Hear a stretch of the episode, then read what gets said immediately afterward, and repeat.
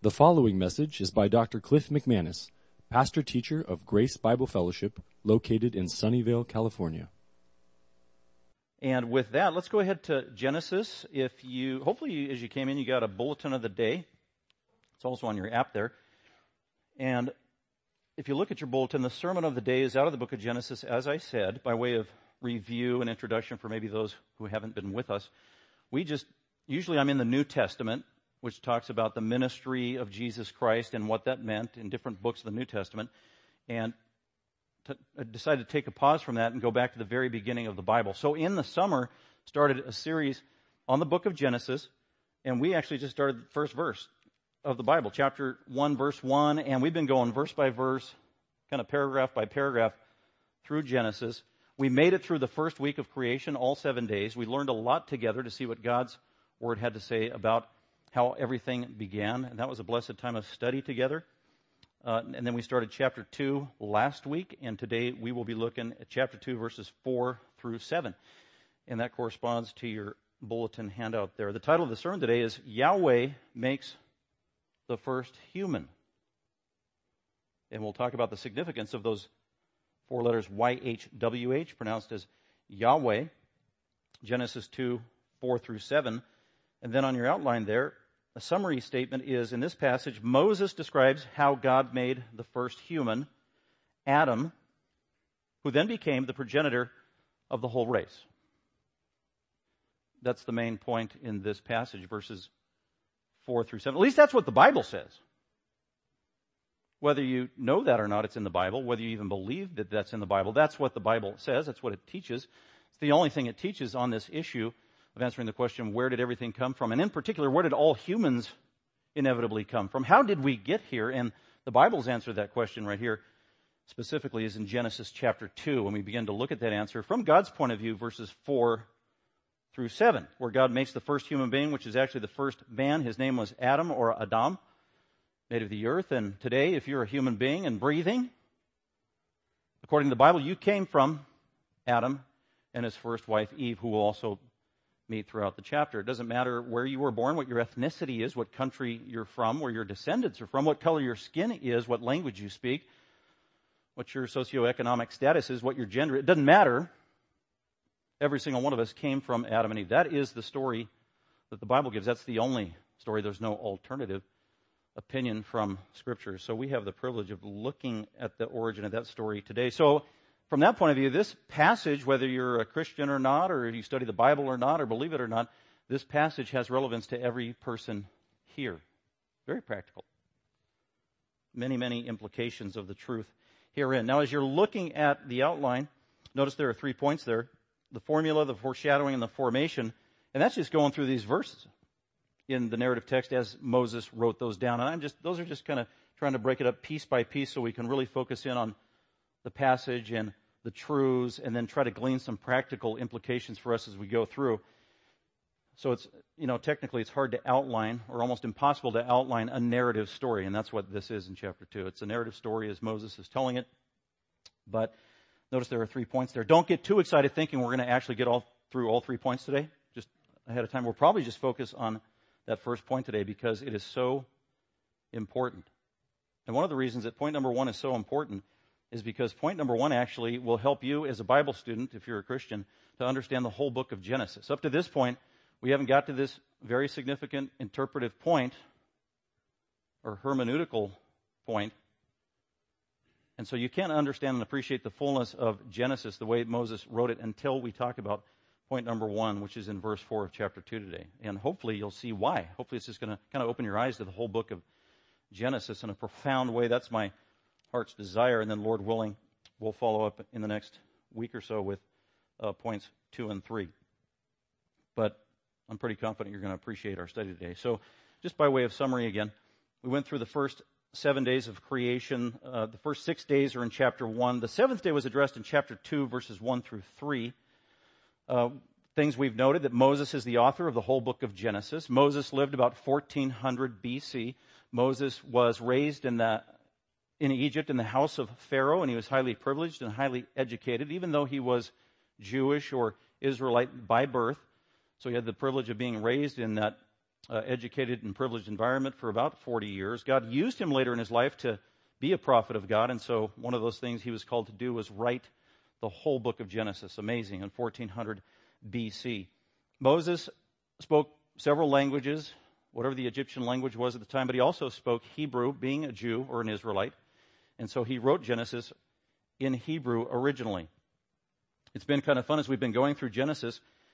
As I've been studying, I've had to study the, the Hebrew text. Usually I'm in the New Testament, which is the Greek text. So this has been a new challenge as I've had to dust off all of my Hebrew books and study tools, but it's been fun just going through verse by verse, word by word in the Hebrew text, seeing what Moses had put down and then trying to communicate that to you in a way you can understand. And up to this point, many of you have picked up on your Hebrew vocabulary and you're mem- remembering it and they have significance and you're telling me these words like bara, which means create. Bara, it's used several times. Chapter 1 and chapter 2, bara, create. And the significance of that word, if you recall, was only God is the creator. Bara, when that word is used. It's talking about God. Human beings don't bara. God, Elohim, bara. He is the creator. So that was a unique verb we talked about. Tohu and bohu. Several of you liked that one because it rhymed. Uh, formless and void. Talked about that one. That was great. Elohim, the name of God used over 30 times in Genesis chapter 1, which is the most kind of generic name of God, referring to him as the powerful creator, Elohim. And that is the only name used in the Hebrew text of God in Genesis chapter 1. And we're going to note, oh, something significant changes today in our verse at hand. Chapter 2, verse 4, it refers to God by a different name other than just Elohim. Look at verse 4. The Lord God. And in your English Bible, it's Lord is all capital letters. That's kind of unique. Capital L, capital O, capital R, capital D. What, what is that? Well, that's Yahweh in Hebrew. So this is the first time in the book of Genesis, the first time in the Bible but in Genesis in particular, that Moses uses the name Yahweh, and it's Yahweh Elohim. It's a compound name. So Moses is making a transition now in the book of Genesis, and he lets us know it by the way he uses God's name now all throughout chapter 2. It's Lord God or Yahweh Elohim. Not just God, the creator, the transcendent one, but now the personal covenant keeping, faithful, merciful God who is Savior and Creator. And that's the significance of that name, Yahweh. The eternal, covenant keeping, faithful God, and particularly in the Old Testament to his people, the Jews. So we're going to see more significance about that. Uh, the word for day, yom, and what you've learned up to this point is anytime yom, the word for day, has a number in front of it as an adjective, always 100% of the time in the Old Testament, it always means a real day. So Moses, when he wrote Genesis chapter 1, concluded each day of creation by enumerating each day. The first day, day two, day three, day four, day five, day six, day seven. These were real days according to Moses, according to God, and according to the audience that Moses was preaching to and writing to. They didn't understand it any other way. So we just take it at face value.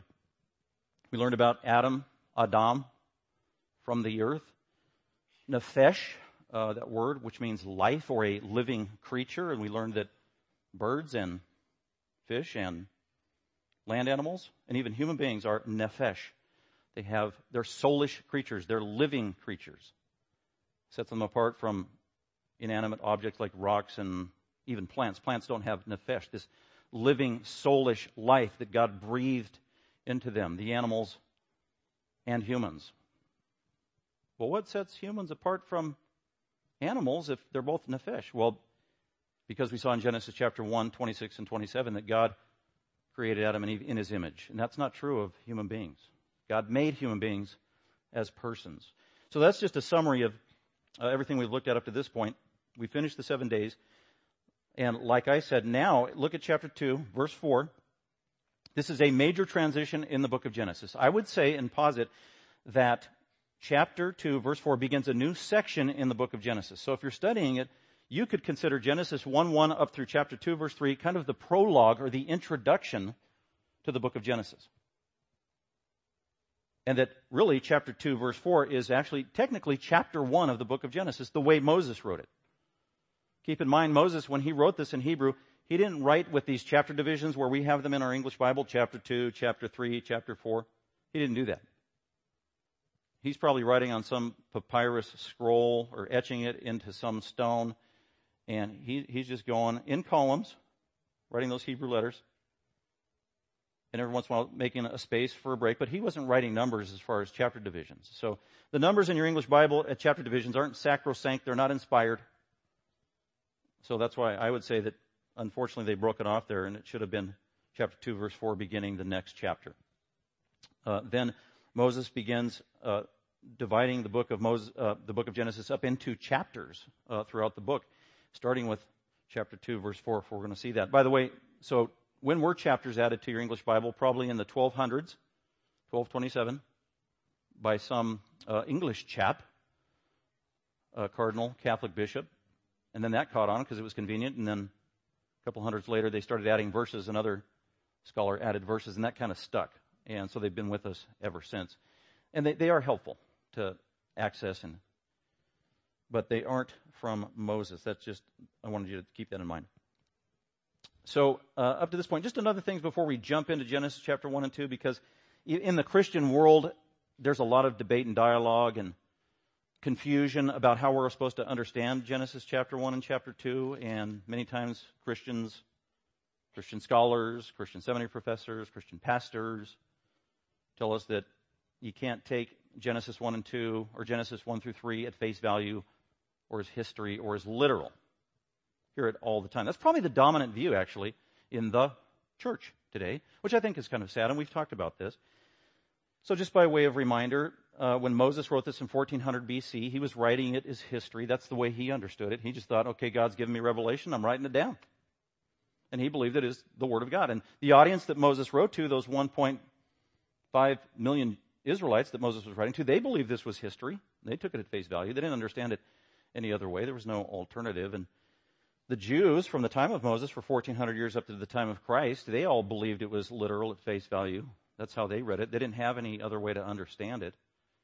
And so the Jews in Jesus' day, when they read Genesis 1 and 2, they understood it as real history with no competing alternative. We know for a fact that the New Testament apostles took Genesis literally, including Genesis 1 and 2. They were pretty smart, sharp guys. Peter, Paul, apostles, moved by the Spirit of God. They took it literally at face value. And then get this, we talked about Jesus, the greatest rabbi, Old Testament scholar there ever was. Actually, Jesus, the eternal one, who was God himself, who knew all things and still knows all things. He believed Genesis was literal and he taught it accordingly. And there are many places where he referred to Genesis. But before we look at verse 4, because it's so important of chapter 2, I do want you to flip into your New Testament, because we haven't done this yet in detail, to Matthew chapter 19.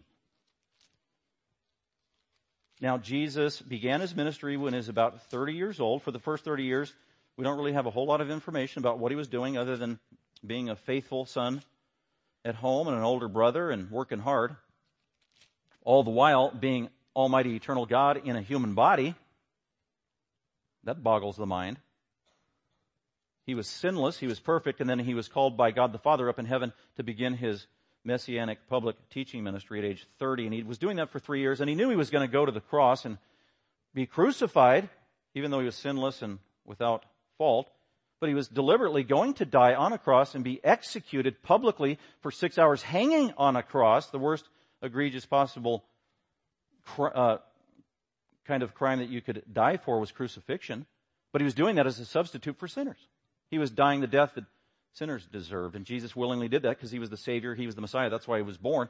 And towards the end of his teaching ministry after three years, more and more, the more he teaches about the righteousness of God and the truth of the Old Testament, the Messiah, the more and more angry he's making people. Okay? So he's teaching in Israel, he's teaching among the Jews, and the Jewish leadership are resisting Jesus more and more for the course of three years. They are trying to arrest him, shut him down, silence him, even kill him. Clearly that is what scripture says. And so it finally reaches a, crescendo here in Matthew 19. This is almost the end of his life where he's going to be crucified. He's going to be arrested by these Jewish leaders, these fellow Jewish rabbis who are supposed to be experts on the Old Testament, the Torah, the law of Moses, which is what Jesus is teaching and interpreting accurately saying that he was the fulfillment of the Old Testament, including the Torah and the book of Genesis. And he's teaching publicly and he has crowds following, following him everywhere he goes.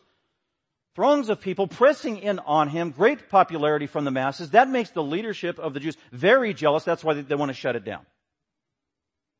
They have evil hearts.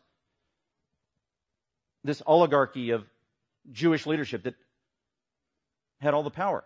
And so they try to confront Jesus while he's publicly teaching and present him a stumbling block or present him a trap that he might step in it and then expose himself as a false teacher. They've tried that many times. It never works. And they tried it again here in Matthew 19. So here's the scenario. When Jesus had finished uh, these words teaching publicly, he departed from Galilee and came into the region of Judea beyond the Jordan. That was where Jerusalem, the capital city was. And that's where the Jews were most hostile in terms of the leadership. So he's going towards Jerusalem now and large crowds followed him. See, that's what the leadership didn't like. They got incredibly jealous and he healed them there. He does miracles. They can't do miracles. It's undeniable he does miracles. It's undeniable, so they didn't deny his miracles. They said, Satan gives you the ability to do those miracles. Verse 3. Some Pharisees, the Pharisees, those were the Jewish leaders. Pharisees, that means the pure ones. They called themselves the pure ones. So the Pharisees, the Jewish leadership, they came to Jesus, here it is, testing him what, you know what that means? They came to Jesus publicly to ask him a question to try to trap him, expose him, and make him look like a fool. So it was pretty much a yes and no question. We're going to ask Jesus this trick question, and that way if he answers yes, he'll be exposed as a liar. And if he says no, he'll be exposed as a false teacher. That's what they were thinking.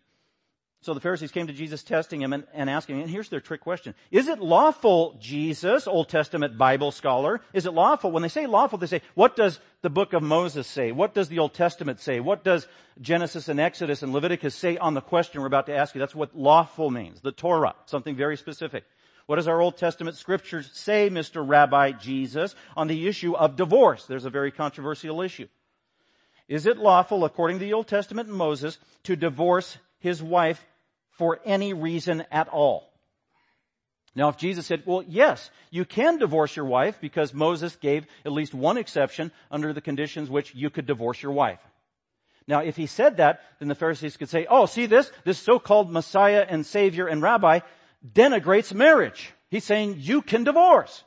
He can't be from God. So that was part of the trap if he said, yes, there's a cause for divorce. But if he said, no, there is no cause for divorce, then they could jump on him there and say, oh, then you don't know the Torah at all because in the book, uh, in, in the Torah, in the book of Moses, uh, it is condemned. So, uh, anyway, going back, actually Genesis chapter 2, where God preserves marriage, and then Moses also gives an exception for divorce, and if Jesus said, no, you can't get divorced, then they would say, then you contradict Moses, because Moses gave at least one exception for divorce. So they're trying to expose him.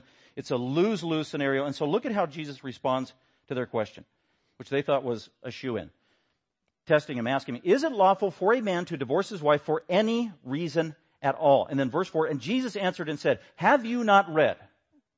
Okay, that's a rebuke. Jesus says that many times we see in the Gospels. Have you not read? And he usually says it to these so-called Jewish Old Testament scholars.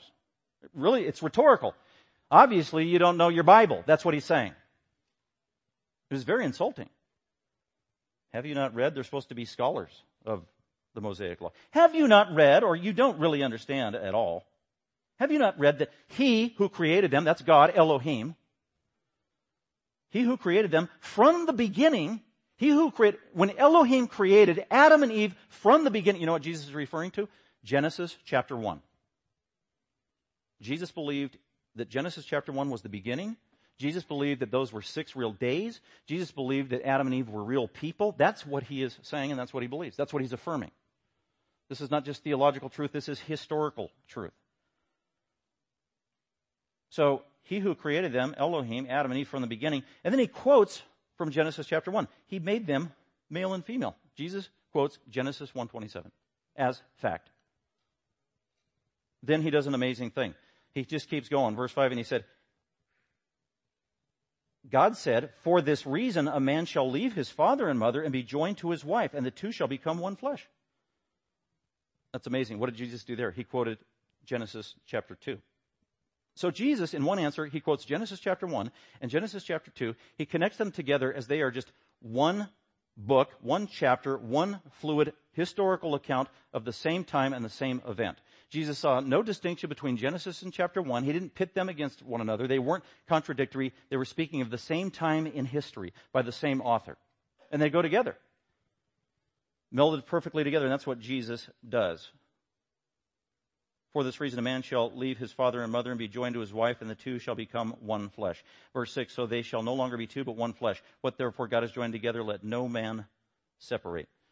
So he, Jesus starts, he bypasses their question. That's a trick question, goes back to the beginning of God's creation of marriage, God's ideal for marriage, God's intent for marriage, which still stands and hasn't changed despite sinful humanity. You can't argue with that. So they were flustered. They were exposed. They had no response. They tried to take Jesus on. In verse 6, uh, verse 7, they said to him, well, why, Mo- why did Moses command to give her a certificate of divorce and send her away? And Jesus said, verse 8, he said that to him because of your hardness of heart. Moses permitted you to divorce your wife. Because of sin. That's why. God made an allowance for sin. And then he goes on with the discussion. So let's go back to Genesis chapter 2. And what I wanted to point out there is if you spend some time looking at Matthew chapter 19, you see very clearly that Jesus knew the book of Genesis. He had it ma- mastered. He was a rabbi. He believed it was literal and historical. He believed it all went together. He believed that chapter 1 and 2 totally perfectly complemented one another. And that's exactly what God did in the very beginning. And that's how it is to be understood. This is a literal reading and understanding of scripture, even Genesis. And that's the model that we should follow. And so that's the paradigm we're going to follow as we keep walking through the book of Genesis, taking it at face value, trying to interpret it and understand it the way God did. So, uh, with that introduction, let's go ahead and look at chapter 2, verses 4 through 7. And let me read that passage, keeping in mind that the title here is, as I said, Moses creates the first human being, and his name was Adam. And we all came from Adam. Verse 4 This is the account of the heavens and the earth when they were created in the day that the Lord God made earth and heaven.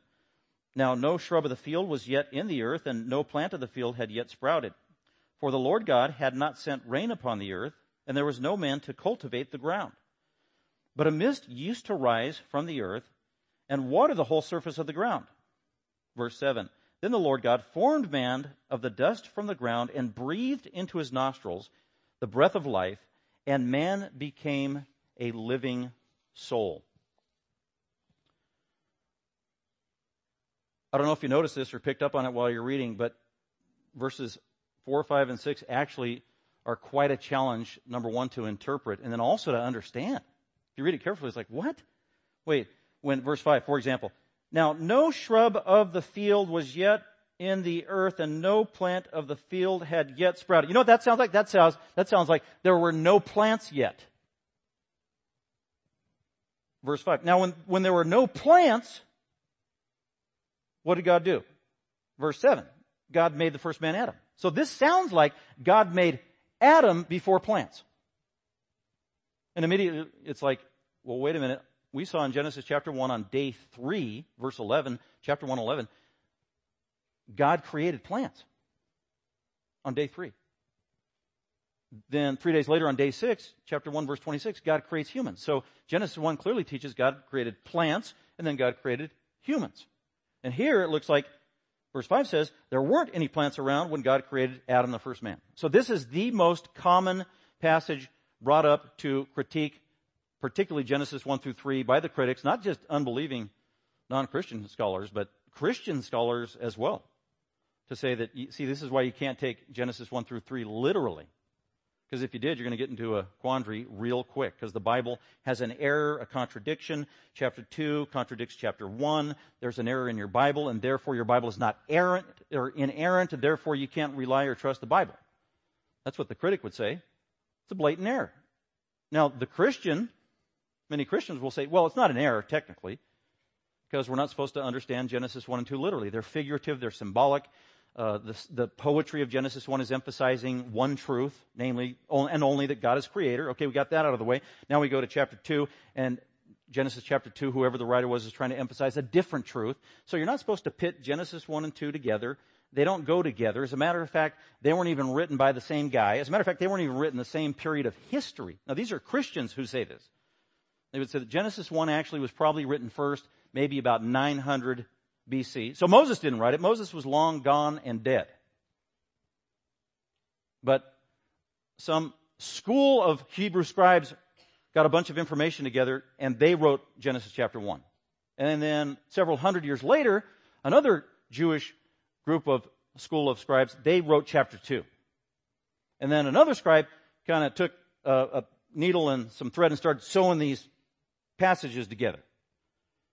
And they did that all throughout the book of Genesis. So they would say that Genesis was not written by Moses, and it wasn't written 1400 BC, but it was written 900 uh, BC by one school, and then there was another school that wrote chapter 2 and a few other chapters. And then there's a third school that wrote the rest of Genesis in about 500 BC. And so Genesis really wasn't one book written together at the same time in a whole with continuity all throughout by the same author. Actually, it started out as like a little snowball, and then like you're up at the top of the hill during a snowstorm, and then you roll that snowball down the hill, and as you go, you kind of pack it down, and as the further it goes down the hill, the bigger the snowball gets.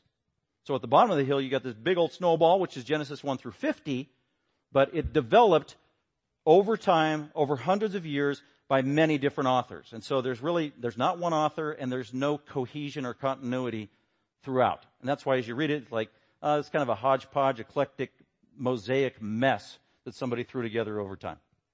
That's actually a very common and popular view among evangelical Christians. So much so that was the view I was taught my freshman year at a Christian college in Santa Barbara, California as a freshman. And I didn't know better. It's like, oh, okay, well that guy's got a PhD from Cambridge, so he knows more than I do. Sounds good to me. Uh, but it undermines everything we know about the Bible historically and what Jesus said. So with that background in mind, knowing that that is a very dominant and prominent view, let's actually look at chapter 2 verse 4, point number one that I have there on your outline. And first we're going to look at the formula. Another Hebrew word for you. You ready?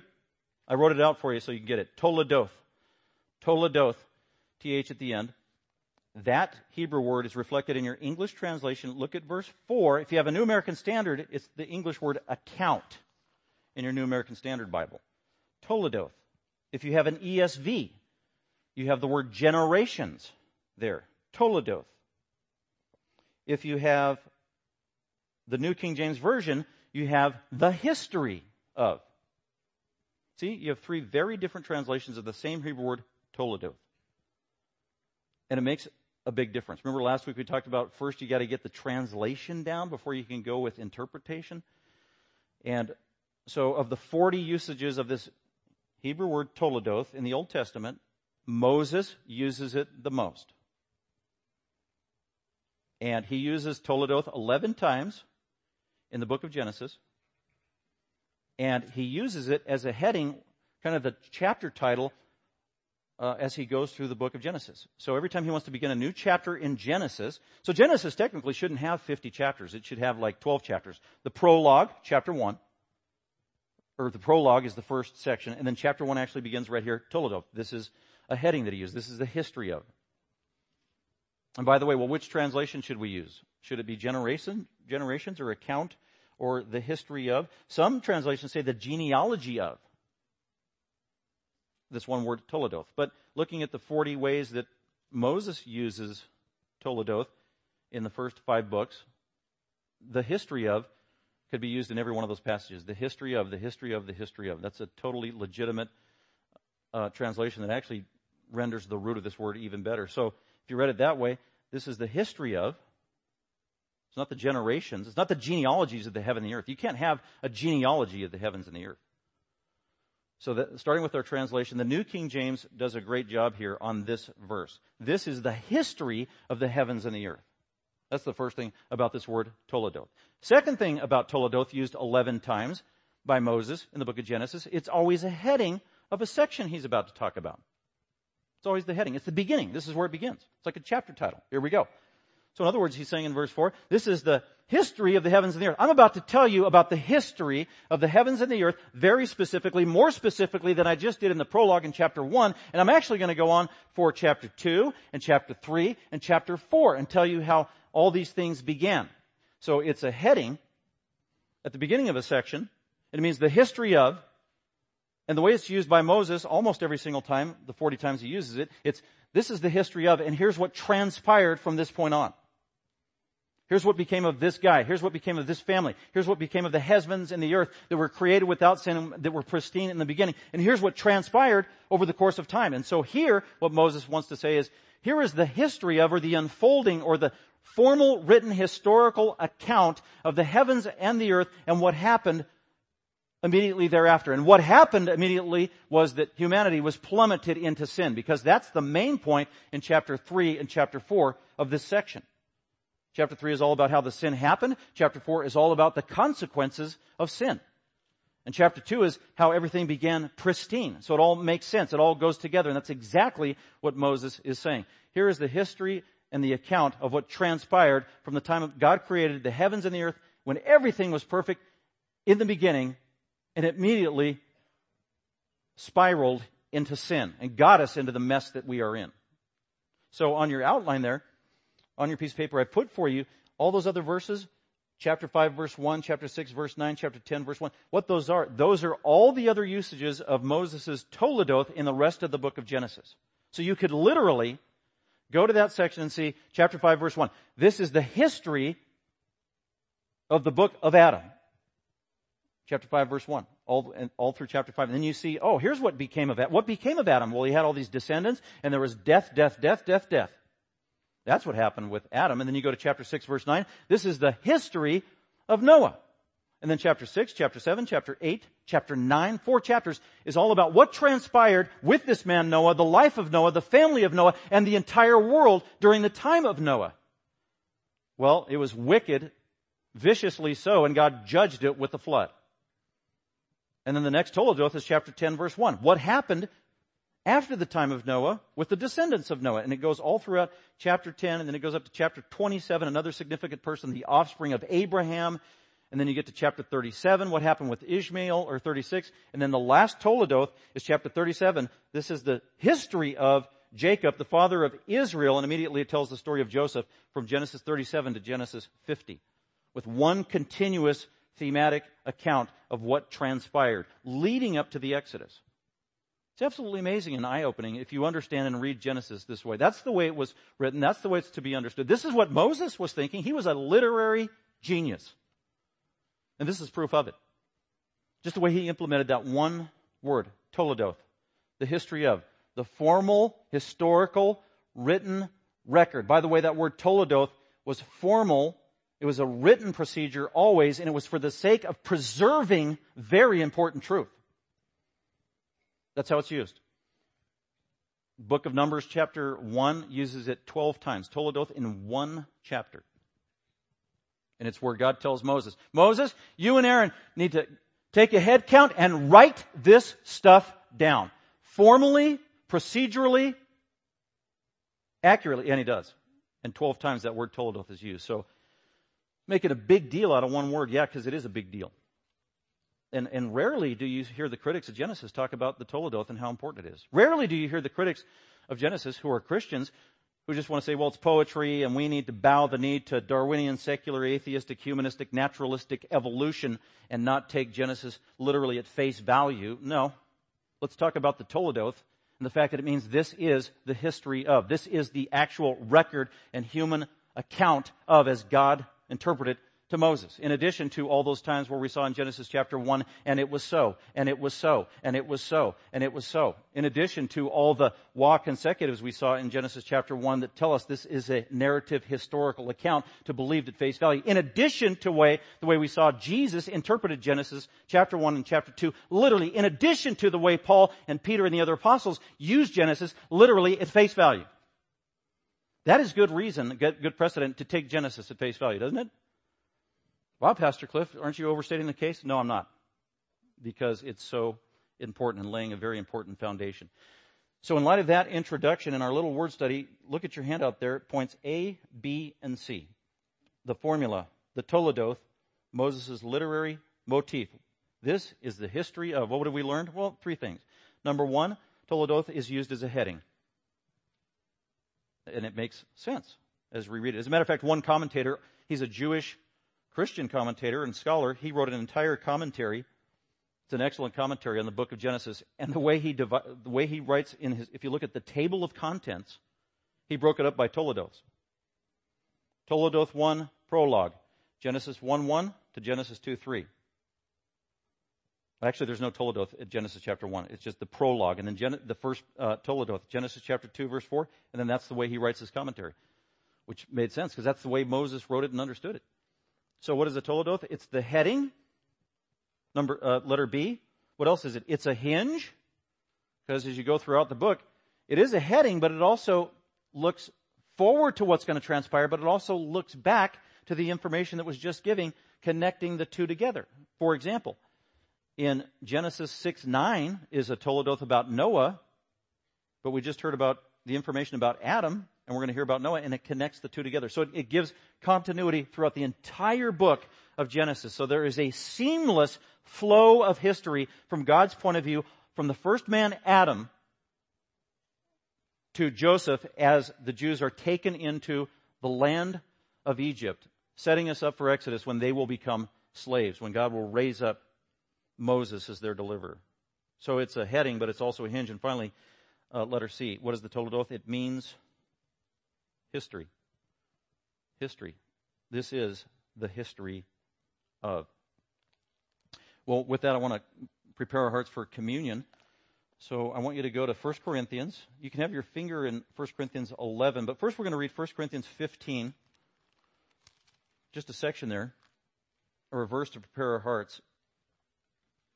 This is amazing. We're going to see about it in the next couple of weeks how God, as we go into the details of verse 7 in Genesis chapter 2, where it says God takes the earth, a clump of dirt, and first God forms it into the form of a man. God doesn't have hands, by the way. So I don't know how he did that. He just spoke it and it started happening. Like a cool sci-fi movie, but it was real. It says God took dirt and formed the first man out of dirt. Well, that's unscientific. Well, God does miracles. Well, that's unscientific. Well, what does a human being turn into when they die? Dirt. Sounds pretty scientific to me. But God forms the first man out of dirt, and then it says he breathes life into him, and thus he became the first living soul. And at that time, when Adam was first created, he was a sinless human being. But he was not a perfected human being yet. In other words, he wasn't the ideal human being. What do you mean? Well, 1 Corinthians 15, let's look at it. Uh, we saw the passage a little earlier. And starting in chapter 15, verse 42, uh, Paul tells us about the, this resurrection. Oh, let me say a word here as the uh, elements are coming around. We're about to celebrate communion. And so uh, communion, if you are a Christian and you know Jesus Christ, you are welcome to partake of communion. If you're not a Christian, just let the plate go by. That's fine. Because Jesus gave this special ordinance to his church, to believers, the children of God, people who know Christ. And so as it comes by, just grab one of the cups, and in one cup it has uh, the drink and the bread inside of it, so you don't need two cups. And we're going to partake in just a, a second together after I read this uh, passage here. And we'll talk a little bit more about the meaning of communion. But uh, right here, Paul is, just says, he quotes from Genesis chapter 2, the verse that we just read, that God made Adam a living soul. But one thing he says is that the first Adam was earthy. He was made of dust, and he was going to die someday. And then Paul goes on to say that that's not God's ideal. Someday, God's ideal is that every human being will live on forever in an eternal physical resurrection body that will never die again. That's the great truth. That's one of the great things we celebrate as Christians is the resurrection reality where Jesus Christ will come someday as judge, as savior. He will judge the world and he will resurrect those who have believed in him, his death and resurrection, those who have put their faith in him as savior and he will raise them from the dead and he will give them a supernatural resurrection body and we will be with the Lord Jesus Christ forever. That is the promise of the Bible. That's the promise of Jesus. And the apostle Paul said, that's one of the things that Christians are supposed to remember as we take communion.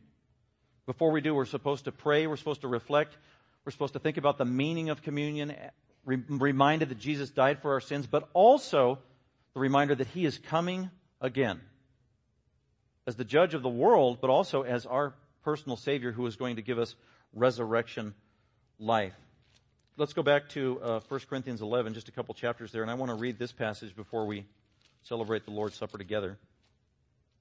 In 1 Corinthians 11, starting at verse 23, the Apostle Paul explains the meaning of this ordinance that we're taking. It's strictly symbolic. There's nothing mystical when you drink the drink.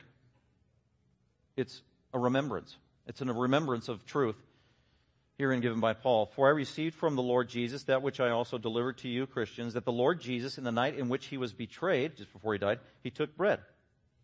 It's in the bottom cup there.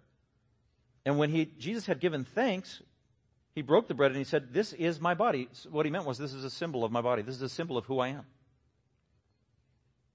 which is for you. Eat it or do this in remembrance of me. So it's a memorial. We remember Jesus and his perfect life and that he was a Savior, that he was sinless, that he died for us. That's what we're doing when we celebrate communion. Verse 25, in the same way, he took the cup also after supper, saying, This cup is the new covenant in my blood. In other words, I'm going to die for you. I'm going to die for sinners. Do this as often as you drink it in remembrance of me. Remember me. Remember that I died for you. Remember that the only way you have forgiveness is my death on your behalf. And if you're a Christian, if you've called out to Jesus to save you from your sins, knowing that He is the only way to heaven, you've prayed to Him, He answered that prayer, and He adopted you into the family of God, and you're a Christian, then this is for you. Now, I want to give you just a moment as our piano plays, just in your own heart before you take communion, to meditate in your own heart and, and thank the Lord for forgiveness of sin. Thank Him for the reality that He's coming again. And if you have any sins, you need to confess to Him and get right with Him. We have time to do that now.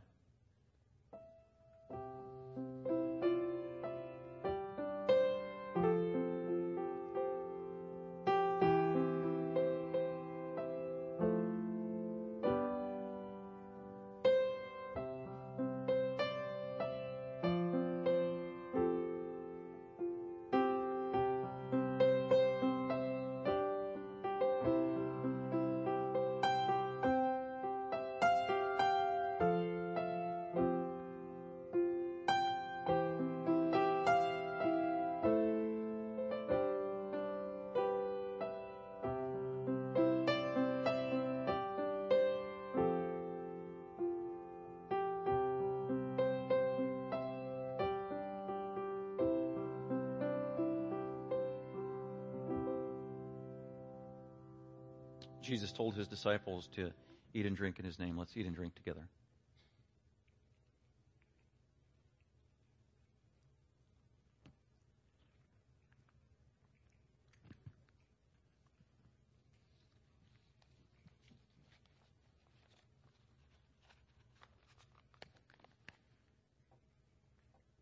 And while you're sitting there, before we sing our last song and before we hear these baptisms, just go ahead and close your eyes and I will lead us in a, a closing prayer, thanking the Father for our time together. Father, we do thank you for this day. We thank you for the Lord's Day,